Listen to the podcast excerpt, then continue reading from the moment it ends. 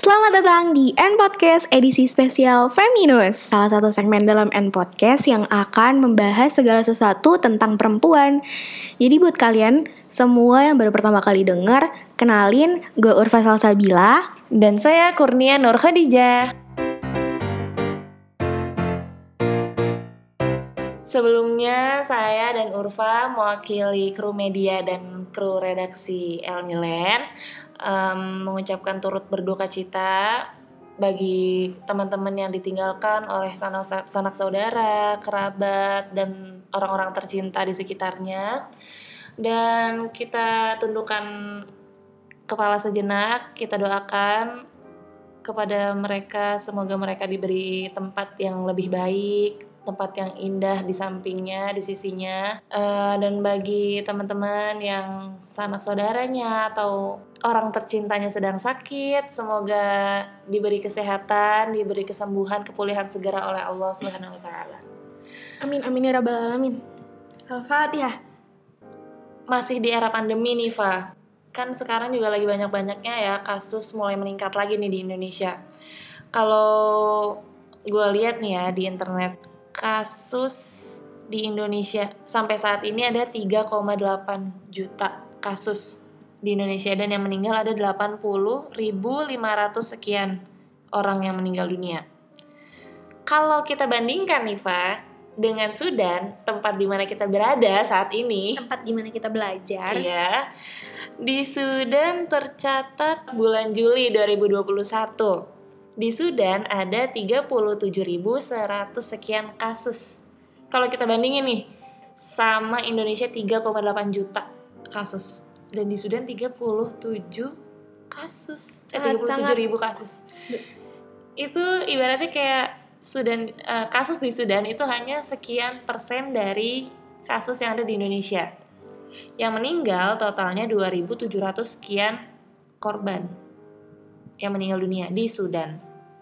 Sangat-sangat jauh ya perbedaannya Hmm, ini sangat signifikan, kelihatan banget jelas. Kalau dilihat dari di era pandemi nih, ya, em, selain ekonomi, kemudian ranah gerak manusia itu terbatas, bagi kita lah mahasiswa atau penuntut ilmu, pendidikan itu sangat berdampak, ya nggak sih? Dampak dari pandemi itu benar-benar jelas banget bagi pendidikan kita. Nah, kalau mau kita bahas nih, Fa, ini penting banget sih harus kita bahas. Ibaratnya ini tuh masa depan kita sebagai tolabul ilmi. Apalagi teman-teman pasti penasaran kan? Di Indonesia nih lagi zaman-zamannya daring. Semua apa-apa online. Kampus online, sampai TK pun online, Fa. Nggak di Indonesia aja kak, di seluruh dunia Nah, di seluruh dunia mungkin mereka juga banyak ya. Tapi di Sudan yang ya bisa dibilang internet aja rada susah. Hmm, Itu gimana sih gitu kan Iya. pendidikan di Sudan tuh? Pasti orang-orang pada penasaran dan teman-teman feminis ini pasti penasaran banget kan? Jangan lupa dengerin sampai habis Pasti harus karena ini bakal seru banget. Dan kalian tuh akan menemukan sesuatu hal yang beda di antara negara yang lain. Hanya di Sudan. Untuk ngulik lebih dalam lagi, Fa. Kita kali ini kedatangan tamu spesial jauh-jauh dari RKW 48. Kita panggilin aja Ketua Umum PPPI Sudan periode 2021-2022. Tepuk tangannya. Kepada yang terhormat, saudari. Malahi Mbak Ulia. Assalamualaikum Mbak Mala. Waalaikumsalam warahmatullahi wabarakatuh. Formal banget. Oh iya. Ada apa ini? Gimana nih Mbak kabarnya? Alhamdulillah baik. Selama pandemi masih sehat ya? Alhamdulillah. Imun masih aman? Hmm. apa? Imun masih aman? Alhamdulillah hal. Aman aman. Iman juga masih aman ya Mbak? Aman bos. Gimana gimana? Keluarga di rumah sehat Mbak? Alhamdulillah eh, abah ibu sehat. Mbak Mala selaku Ketua Umum PPPI Sudan. Berarti Mbak Mala udah berapa tahun nih di Sudan? Eh, berjalan tiga tahun ya. Berjalan Agustus tahun. nanti ya. Tiga tahun di Sudan. Kalau boleh tahu nih Mbak, sekarang Mbak lagi kuliah kan pasti di Sudan? Hmm, kuliah nggak ya? Mangkrak. Enggak enggak. Alhamdulillah kuliah. Teman-teman udah pengen tahu nih Mbak Mala kuliah di mana, univ apa, jurusan gitu. Tahun kedatangan Yang mana dulu nih yang dijawab? Oh, iya. Jadi kuliah di International University of Africa, Aha. jurusan di Islamic Studies diambil tahun khususnya akidah. Masya Allah. Terus akidah. tahun Akidahnya sangat kuat gitu ya. Tidak tergoyahkan. Makanya tadi bilang iman aman. tahun kedatangan 2018. 2018. Iya. 18, 19, 20. Ya jalan 3 tahun lebih lah ya. Ya, ya, ya. Berarti Mbak Mala nih udah cukup Senior. tahu banget senior udah tahu banget lah Sudan tuh kayak apa ya setiap tahun tuh pasti ada surprise baru gitu ya Wah, sebelum itu, gitu- sebelum itu kita throwback dulu nih ke masa pertama kali Mbak Mala mabah. Kenapa nih Mbak? Mbak Mala kok milih Sudan? Mbak Mala mabah kayak gimana ya? Mbak Mala dulu itu berangkat ke Sudan eh, karena mungkin karena orang tua juga ya. Mm-mm. Kalau memilih mungkin Mbak Mala yang dipilih oleh Sudan. Oh Allah Sudan memilih Mbak Mala Nggak seperti itulah. Oke udah jalan tiga tahun ini berarti Mbak udah banyak ya mengenal Sudan tuh seperti apa Nah menurut Mbak nih em, perbedaan pandemi selama pandemi ini ya kita kan akhir-akhir ini lagi marak-maraknya pandemi antara di Sudan dan di Indonesia tuh menurut Mbak yang perbedaan yang signifikan tuh seperti apa? Perbedaan pandemi di Sudan.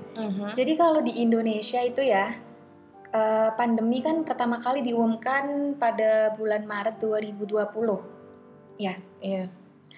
Jadi semenjak diumumkan itu terus kita ada kebijakan untuk eh, lockdown, terus eh, segala macam kegiatan seperti kayak eh, kegiatan belajar mengajar gitu dialihkan yang luring menjadi daring gitu kan. Mm, iya benar. Kalau di Sudan sendiri, jadi karena emang internet itu di sini masih susah. Terus beberapa beberapa orang itu nggak semuanya punya punya ponsel gitu.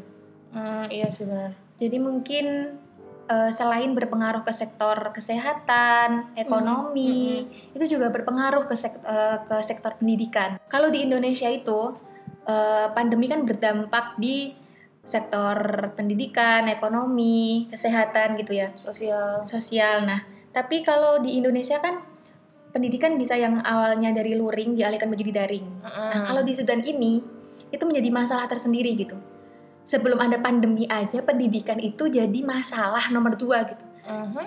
Ya, karena kita apa? Karena kita tuh di Afrika sendiri eh, orang-orang itu masih susah, masih dalam tanda kutip tuh masih susah untuk eh, mengisi perut gitu loh. Bagaimana Oh, dengan pendidikannya iya. gitu kan? Itu di di Afrika ya, di Afrika sendiri gitu. Nah, untuk Sudan gimana, Mbak? Untuk Sudan ini eh, pandemi ini sangat-sangat berpengaruh sih di pendidikan. Yang awalnya sekolah itu masuk luring, kemudian diliburkan dan tidak ada eh, sekolah daring gitu. Mungkin ada tapi di beberapa universitas tertentu dan bahkan eh, cuma 20 sampai 30 persen. Tuh sih kalau baca-baca dari BBC News. 20 atau 30 persen Iya. itu mahasiswa yang masuk atau mahasiswa yang masih melanjutkan sekolahnya gitu. oh ketika pandemi. Nah, dalam artian dalam artian sesuatu sekolahnya di lewat daring gitu, lewat Hmm. Zoom meeting. Karena memang nggak semuanya orang di sini tuh punya ponsel gitu. Ketika punya ponsel juga nggak semuanya Android. Kemudian kebutuhan untuk membeli kuota gitu, itu juga Bukan kebutuhan. nah bukan kebutuhan yang primer gitu. Mm-mm. Iya iya iya. Kalau di Indonesia sendiri kan eh, mungkin beberapa ada ya di daerah yang tertinggal gitu. Ada beberapa masyarakat yang masih keberatan untuk belajar secara daring gitu. Mm-mm. Kemarin aja contohnya Mbak Mala waktu Ramadan itu kan ngisi petasan tuh acara PPI Dunia. Jadi semacam pesantren kilat gitu dengan salah satu sekolah di pedalaman namanya SMA Islam Oh, disensor tit. Oke. Itu dan itu ada dua kan SMA itu dan SMA negeri gitu. Nah yang SMA negeri ini itu sempat nggak jalan program ini karena apa? Karena kepala sekolahnya itu menyampaikan keberatan gitu. Hmm. Keberatannya karena eh, di Ramadan ini anak-anak tuh membantu orang tua. Terus yang kedua keberatan untuk membeli kuota gitu. Oh iya iya. Jadi kan bener-bener. kalau daring kan butuh kuota ya. Iya iya iya. Jadi kayak kalau anak itu pindah ke orang tua buat beli kuota nggak semua orang tua lo mampu mengasihi itu gitu. Itu di Indonesia, Iya, iya. apalagi di Sudan gitu loh. Di Sudan jangankan kuota, HP aja masih susah Nah, gitu makanya kan. itu. Jadi kayak masalah utama mereka masih di eh, bagaimana cara mengisi perut gitu. Hmm, mereka bertahan hidup aja tuh kayak udah bersyukur ya Nah, sih merasa itu. mereka kuat untuk menjalani kegiatan aja mereka udah ini banget ya Jadi banyak dari kebijakan universitas yang meliburkan. Nah, banyak dari kebijakan eh, universitas dan lembaga pendidikan ya di Sudan itu eh, memilih untuk meliburkan kegiatan belajar mengajar gitu. berarti benar-benar tutup ya selama pandemi kemarin berapa bulan ya kira-kira eh Maret kalau di Afrika sendiri ya di Jami Afriki itu dari Maret sampai bulan September. Kemudian kita September masuk, eh, Desember ujian, Januari awal kita udah libur lagi sampai Juni kemarin. Tuh. dan itu udah kembali normal lagi ya Juni Alhamdulillah ini sudah mulai normal sih. Terus eh, karena sekarang udah ada vaksin juga Oh, yang di iya, markas. Asia gitu. Tapi juga itu kan di Ifriki. Tapi juga ada beberapa kampus yang eh, masih masih aktif kegiatan belajar mengajarnya. Contohnya di Jamiah Hortum. Nah, ketika pandemi kemarin mereka aktif berarti ya kemarin eh, di bulan Januari, di bulan sebelum-sebelum apa sih? November sampai Maret itu mereka aktif belajar mengajar, kegiatan belajar mengajarnya gitu. Dan ketika ketika Mbak Mela kan sering tuh ke sana. Ketika ke sana itu lihat orang-orangnya sangat sangat memperhatikan bagaimana menerapkan protokol kesehatan gitu. Hmm. Jadi dari dosennya, dari mahasiswanya yang berlalu lalang itu tercermin bagaimana mereka sangat-sangat memperhatikan itu semua. Contohnya ada beberapa eh, teman-teman yang memakai masker sampai ada yang ma- mau masuk kelas itu disemprot eh, Disinfek- disinfektan. iya iya Pakai iya, hand iya. sanitizer. Iya gitu. Dan itu sangat tercermin sekali gitu. BTW nih Mbak, kalau boleh tahu persebaran mahasiswa Indonesia di Sudan ini ada ada di kampus mana aja Mbak? Oh, mahasiswa yang di mahasiswa, Mahasiswa Indonesia, Indonesia yang di di Sudan. Mahasiswa atau mahasiswi nih? Mahasiswa dan mahasiswi. mahasiswa dan mahasiswi. Jadi mayoritas itu di Jamiah Ifriki atau yang biasanya teman-teman kenal eh, International University of Africa itu Atau bisa disangka dengan IUA, IUA. heeh. Terus ada tuj- sekitar berapa persen Mbak? ada kemungkinan 70%. Ada yang juga di Jamiah Om Durman, eh, Jamiah Al-Qur'an Al-Qur'anul Karim Om Durman, di Jamiah Al-Qur'anul Karim Madani, Mhm. terus di Kifal, di Ma'had Dauli sama di Zaim. Jadi di beberapa sih, tapi memang mayoritasnya di IUA sendiri Iya. gitu. 70% ya mbak mayoritas banget. Tapi tapi perkembangannya sekarang sekarang ini yang baru-baru 20 mahasiswa baru 2021 ini Mhm. banyak banget teman-teman yang mendaftar di universitas lain selain IUA Dikarenakan? Dikarenakan. Dikarenakan minhah. Jadi dulu itu minhah di IUA kan 100% tamil. Nah, sekarang 50 sampai 75% gitu. Jadi teman-teman mencoba mencari beasiswa di jamiah lain. Nah mbak, itu kan em, kampus di mana ada mahasiswa Indonesia di dalamnya. Iya. Tadi ada beberapa kampus lah ya, berarti nggak cuma satu atau dua kampus doang ya. Kita bisa ban bisa milih, ibaratnya milih pendidikan mau dapat dari mana pun banyak kampus pilihannya lah gitu ya. Iya, betul sekali. Dari universitas yang tadi Mbak sebutin nih, Mbak kan kuliah di IUA. Ke- Untuk di IUA sendiri ketika pandemi ini libur atau tetap masuk sih Mbak? apa perbedaan eh, kampus yang Mbak sekarang ini saat pandemi dan sebelum pandemi? Jadi gini, kalau di IUA sendiri ya, Heeh. kita itu sebenarnya udah terlalu sering libur ya. terlalu sering libur gitu. Jadi sebelum pandemi itu juga ada libur gara-gara ada demo. Jadi waktu gempar-gemparnya ada Mudoharot gitu, kita juga libur. Baru masuk beberapa bulan, eh libur lagi gara-gara pandemi.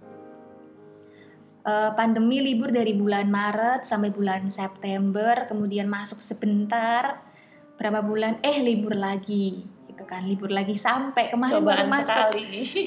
20 Juni itu. Jadi kayak sering sekali tuh kampusnya itu eh, ternina bobokkan oleh keadaan di, Sud- di Sudan sendiri gitu. Iya. Koma itu mbak bukan tidur. Oh iya koma ya. Nah, Nah berarti eh, kema berarti kemarin selama pandemi kampus Mbak libur total.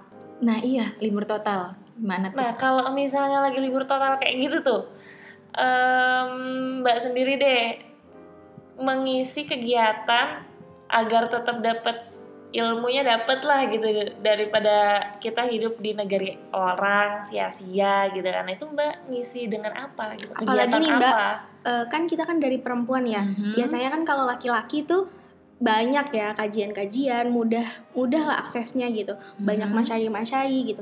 Kira-kira kalau pendidikan non formal di Sudan ini untuk perempuannya gimana tuh Mbak? Ada apa aja? Nah itu beruntungnya gitu di Sudan sendiri itu banyak banget dari teman-teman itu yang memang produktif ya. Mhm. Dalam artian tuh mereka libur, tapi bukan mager-mageran tuh, Hmm. bukan yang gabut-gabut, anfaedah gitu. yang nggak kelihatan aja Mbak. Mereka tuh sangat-sangat produktif sekali. Contohnya ada yang buat eh, semacam wadah atau komunitas gitu kajian eh, kias, kajian Islami Ahmad Sudan gitu. Masya Allah. Masya Allah banget. Nah, Kias itu sendiri eh, mewadahi teman-teman mahasiswi yang ingin ikut kajian kepada syaikhoh gitu. Biasanya didatangkan ke syaikhoh yang emang eh, mempunyai kapabilitas di bidang keilmuan tersebut Oh, gitu. iya. Mm. Ada syaikhoh dari Yaman, dari Mesir gitu. Dan itu sesuai misal kayak kita adakan kajian tajwid atau kajian tentang ilmu nahwu atau kajian tentang fikih mar'ah gitu Tafsir ya Mbak. ada juga jadi kayak memang sudah tersistem sih dari kiasnya sendiri terus Itu tuh atas dasar inisiasi mahasiswa di Sudan gitu Mbak. Foundernya. mungkin karena teman-teman gimana sih biasanya kan kita berkumpul atas eh, keresahan ya keresahan kemudian kita berkumpul untuk mendirikan suatu apa komunitas itu gitu terus juga ada eh, dari PPPI sendiri itu dari pendidikan bidang pendidikan Hmm. kita juga mengadakan ber- beberapa kegiatan kan kayak tongsi Apa tuh Mbak Tongsi kalau boleh tahu? tongkrongan diskusi asik Ya, orang-orang yang suka minter apa ya, muter otak dia. otak diputar gimana tuh Kumpul di situ sama kayak nyari masalah gitu. terus kita juga kadang kita juga pernah eh bekerja sama dengan kias terus kita juga ngadain sendiri kajian-kajian gitu emang dari kita kan sebagai fasilitator ya Hmm, untuk iya benar. mahasiswi Indonesia yang ada di Sudan gitu jadi ketika kampus libur kita nggak stuck kita nggak ada diam gitu karena memang ilmu belajar tidak hanya didapatkan di bangku kuliah gitu Hmm. banyak sekali eh, ruang-ruang belajar yang kita dapatkan di luar kuliah. Salah satunya apa ya? Ter- tergantung kita mau milihnya di mana gitu. Kalau misalnya kita suka kajian ya silahkan datang ke forum kajian. Suka diskusi silahkan datang ke forum diskusi. Iya bener banget. Eh, suka menulis silahkan datang ke El Nilen gitu. Suka apa? Suka dia? Eh, ungkapkan dong. Jangan dipendam. Selain nih Mbak yang Mbak udah jelasin tadi kan, eh itu kan semua yang Mbak jelasin dari Indonesia untuk Indonesia. Ibaratnya kayak foundernya, pendirinya orang Indonesia memang terdiri atau apa terbangun karena keresahan gitu kan. Kita membangun komunitas. Nah tapi ada nggak sih yang dari eh, orang Sudannya sendiri atau mungkin eh, syekh-syekh dari Yaman. Yaman atau mana pun itu yang membuat kelas-kelas khusus. gitu. Nah, ada ada ada ada. Dibuka umum khusus. Jadi kadang ada munadomah gitu kan, semacam organisasi yang emang ngadain eh, kajian gitu. Mm-mm, Atau mungkin dari syekhnya sendiri yang biasanya membuka kayak kelas gitu. mm-mm. Contohnya di di Syekh Tohan Oh yang iya iya membuka iya. kajian tentang tahsin, tajwid dan hufad juga kan itu. Setoran Terus- ya mbak? Iya, ada yang buat apa memutskinkan hafalan, Hmm. ada yang uh, buat me- memperbaiki bacaan tajwidnya Iya, gitu. iya. Terus ada yang uh, terkhusus di nahwu kayak di Syekh Goni gitu. Iya iya benar. Itu juga apa ya? Selain dari munadomah biasanya emang inisiatif dari syekhnya sendiri gitu. Terus itu yang dari Sudan ya.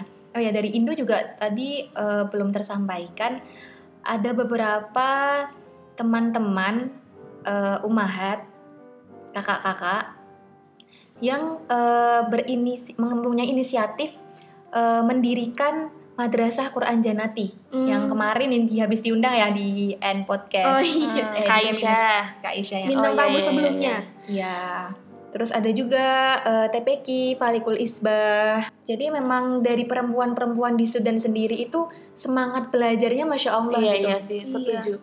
Harusnya kita tuh lebih menekankan atau melihat bagaimana prosesnya gitu, Hmm. bukan bagaimana hasilnya.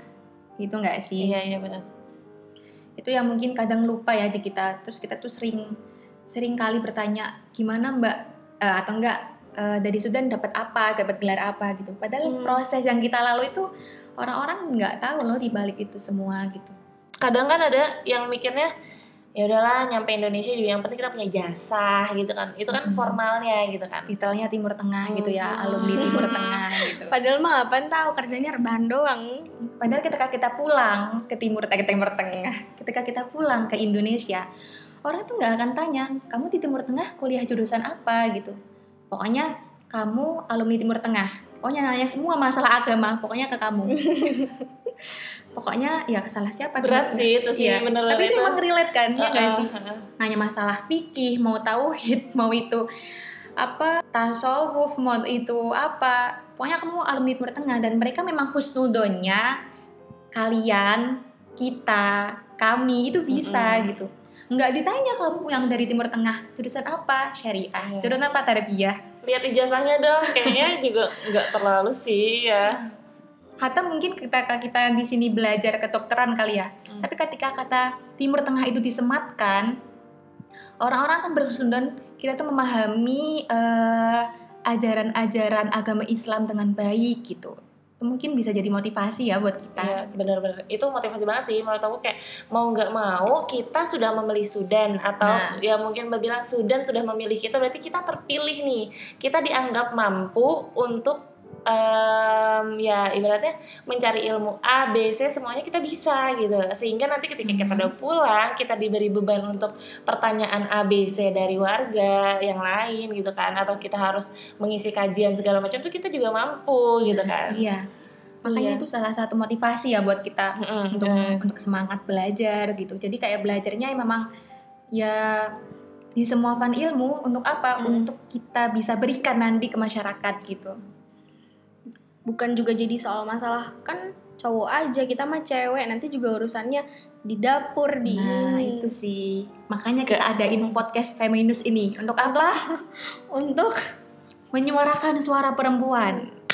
untuk lebih membuka wawasan, membuka teman-teman feminis harus open minded.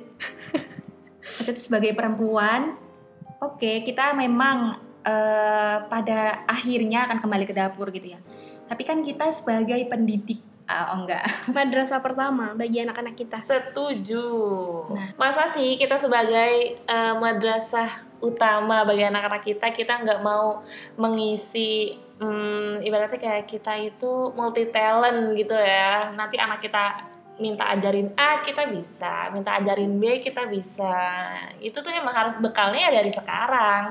Kita diberi waktu untuk Hmm. mencari ilmu saat ini ya harusnya kita memanfaatkan waktu itu, benar nggak sih? sebaik-baik. Heeh. Jadi emang bedanya perempuan sama laki-laki itu apa? Selain mengandung dan melahirkan. Mendidik. Nah itu benar. Eh bener. Karena perempuan itu sebagai pendidik utama. Ke 24 jam itu anak-anak lebih lebih dekat ke ibunya daripada ke bapaknya, ya nggak sih? Oh kita Oh, iya buka seminar ini. Enggak, jadi emang karena kita tuh eh, bagaimana pendidikan karakter sejak dini itu tergantung bagaimana kita memberikan pendidikan itu kepada anak kita gitu. Mm-mm, Ya enggak mm-mm. sih? Jadi sebenarnya tuh eh, memang sih kayak kuliah atau pendidikan formal itu penting gitu kan. Nah, Tapi iya. Ketika lagi masa kayak gini apalagi ya, em, apalagi kita pernah stuck benar-benar mati kuliah formal. Nah itu tuh Kita ya, cari jalan keluarnya. Iya banget. Solusinya tuh masih banyak gitu loh daripada ya udahlah cuma pasrah gitu kan. Tergantung dari kitanya mau atau Nah, tidak benar mau. banget. Nah, itu masalahnya. Masalahnya itu bukan bisa atau tidak bisa, mau dulu gitu loh. Mau punya keinginan, niat, punya tekad itu. Sekarang juga banyak kan kayak seminar online, Oh, bener banget. terus kursus-kursus lewat daring, terus beberapa kelas lewat Zoom meeting gitu. Kita semua bisa mengakses itu semua. Iya benar-benar. Dan emang banyak sekali ruang belajar yang ditawarkan, tinggal kita milih aja gitu. Heeh. Yang penting kita itu tahulah di sini tuh tidak hanya eh, kuliah dengan titel kuliah di luar negeri, kemudian kita eh, menghambur-hamburkan waktu ya, Hambu, ha- menghambur-hamburkan waktu, menghambur-hamburkan uang. beban keluarga. Kita ini proyek orang tua. Kalau Mangkrak kalau- kalau kita libur, berarti kita adalah proyek yang Mangkrak. Iya, iya. ya seperti itu. Jadi nggak ada alasan lagi nih buat teman-teman feminus alasan kita kan cewek, kita nanti juga kayak gini. Ini kan lagi pandemi, lagi lockdown, nggak ada Iya. nggak ada ini. Alah, ada semua online, cuma banyak gitu yang tadi gitu disebutin ya. sama Mbak Mala tadi di belakang. Nggak ada alasan lagi buat kalian buat terbahan terus. Stop scrolling scrolling, stop stalking stalking. Yuk kita bangun. Bangun doi. Kita bakal didik generasi kita selanjutnya. mantap. Terakhir nih Mbak, Em, motivasi Mbak dong, gimana sih sampai Mbak tuh masih bisa bertahan di Sudan Masih yang bisa ini? dan mau bertahan di Sudan ini. Hmm, mempertahankan. dari banyaknya kasus yang nihai yang ya hukum alam lah yang nggak kuat udah terlengserkan Dari Mbak Mala sendiri eh, karena sudah memilih untuk iya, ibaratnya sudah memulai perjalanan ya. Hmm.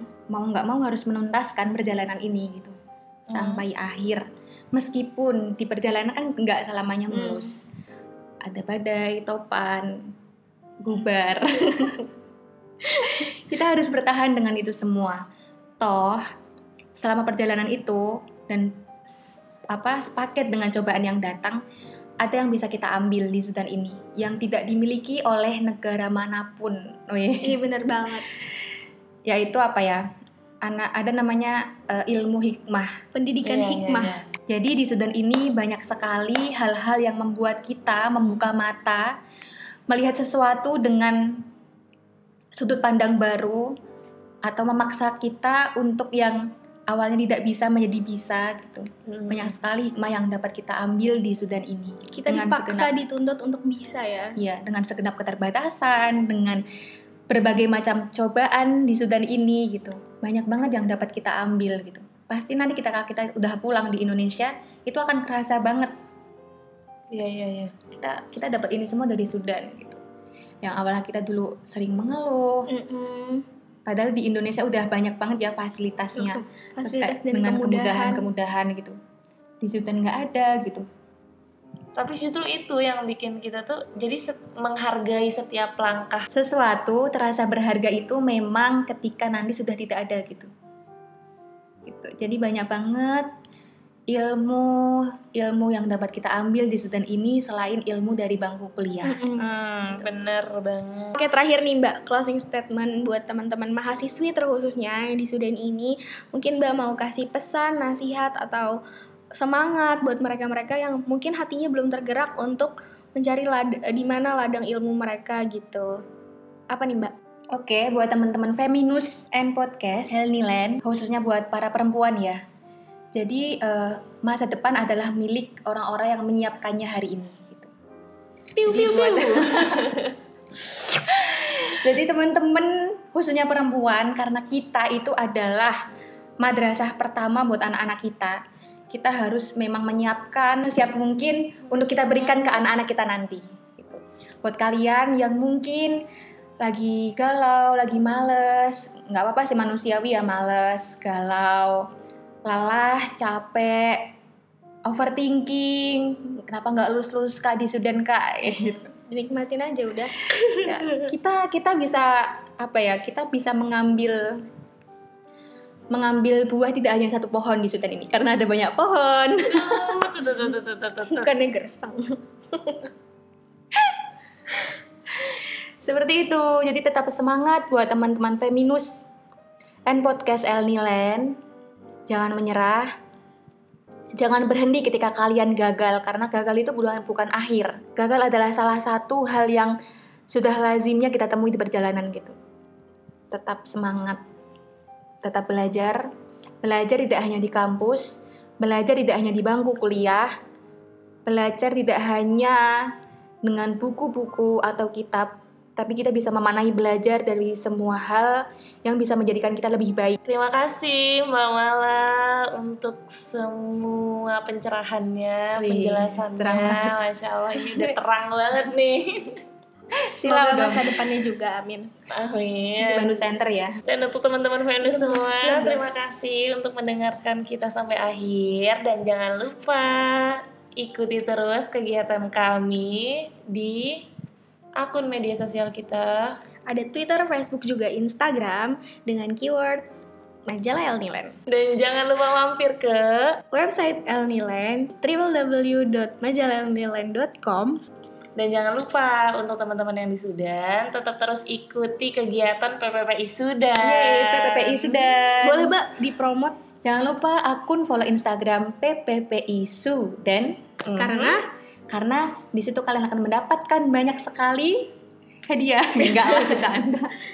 Banget banyak sekali eh, informasi tentang kegiatan keputrian pelajar Indonesia di Sudan gitu. Bener banget tuh guys. Jadi yang punya kenalan di Sudan, kakak, teman gitu, kalian bisa stalker dan memantau teman kalian itu lewat Instagram PPPI Sudan.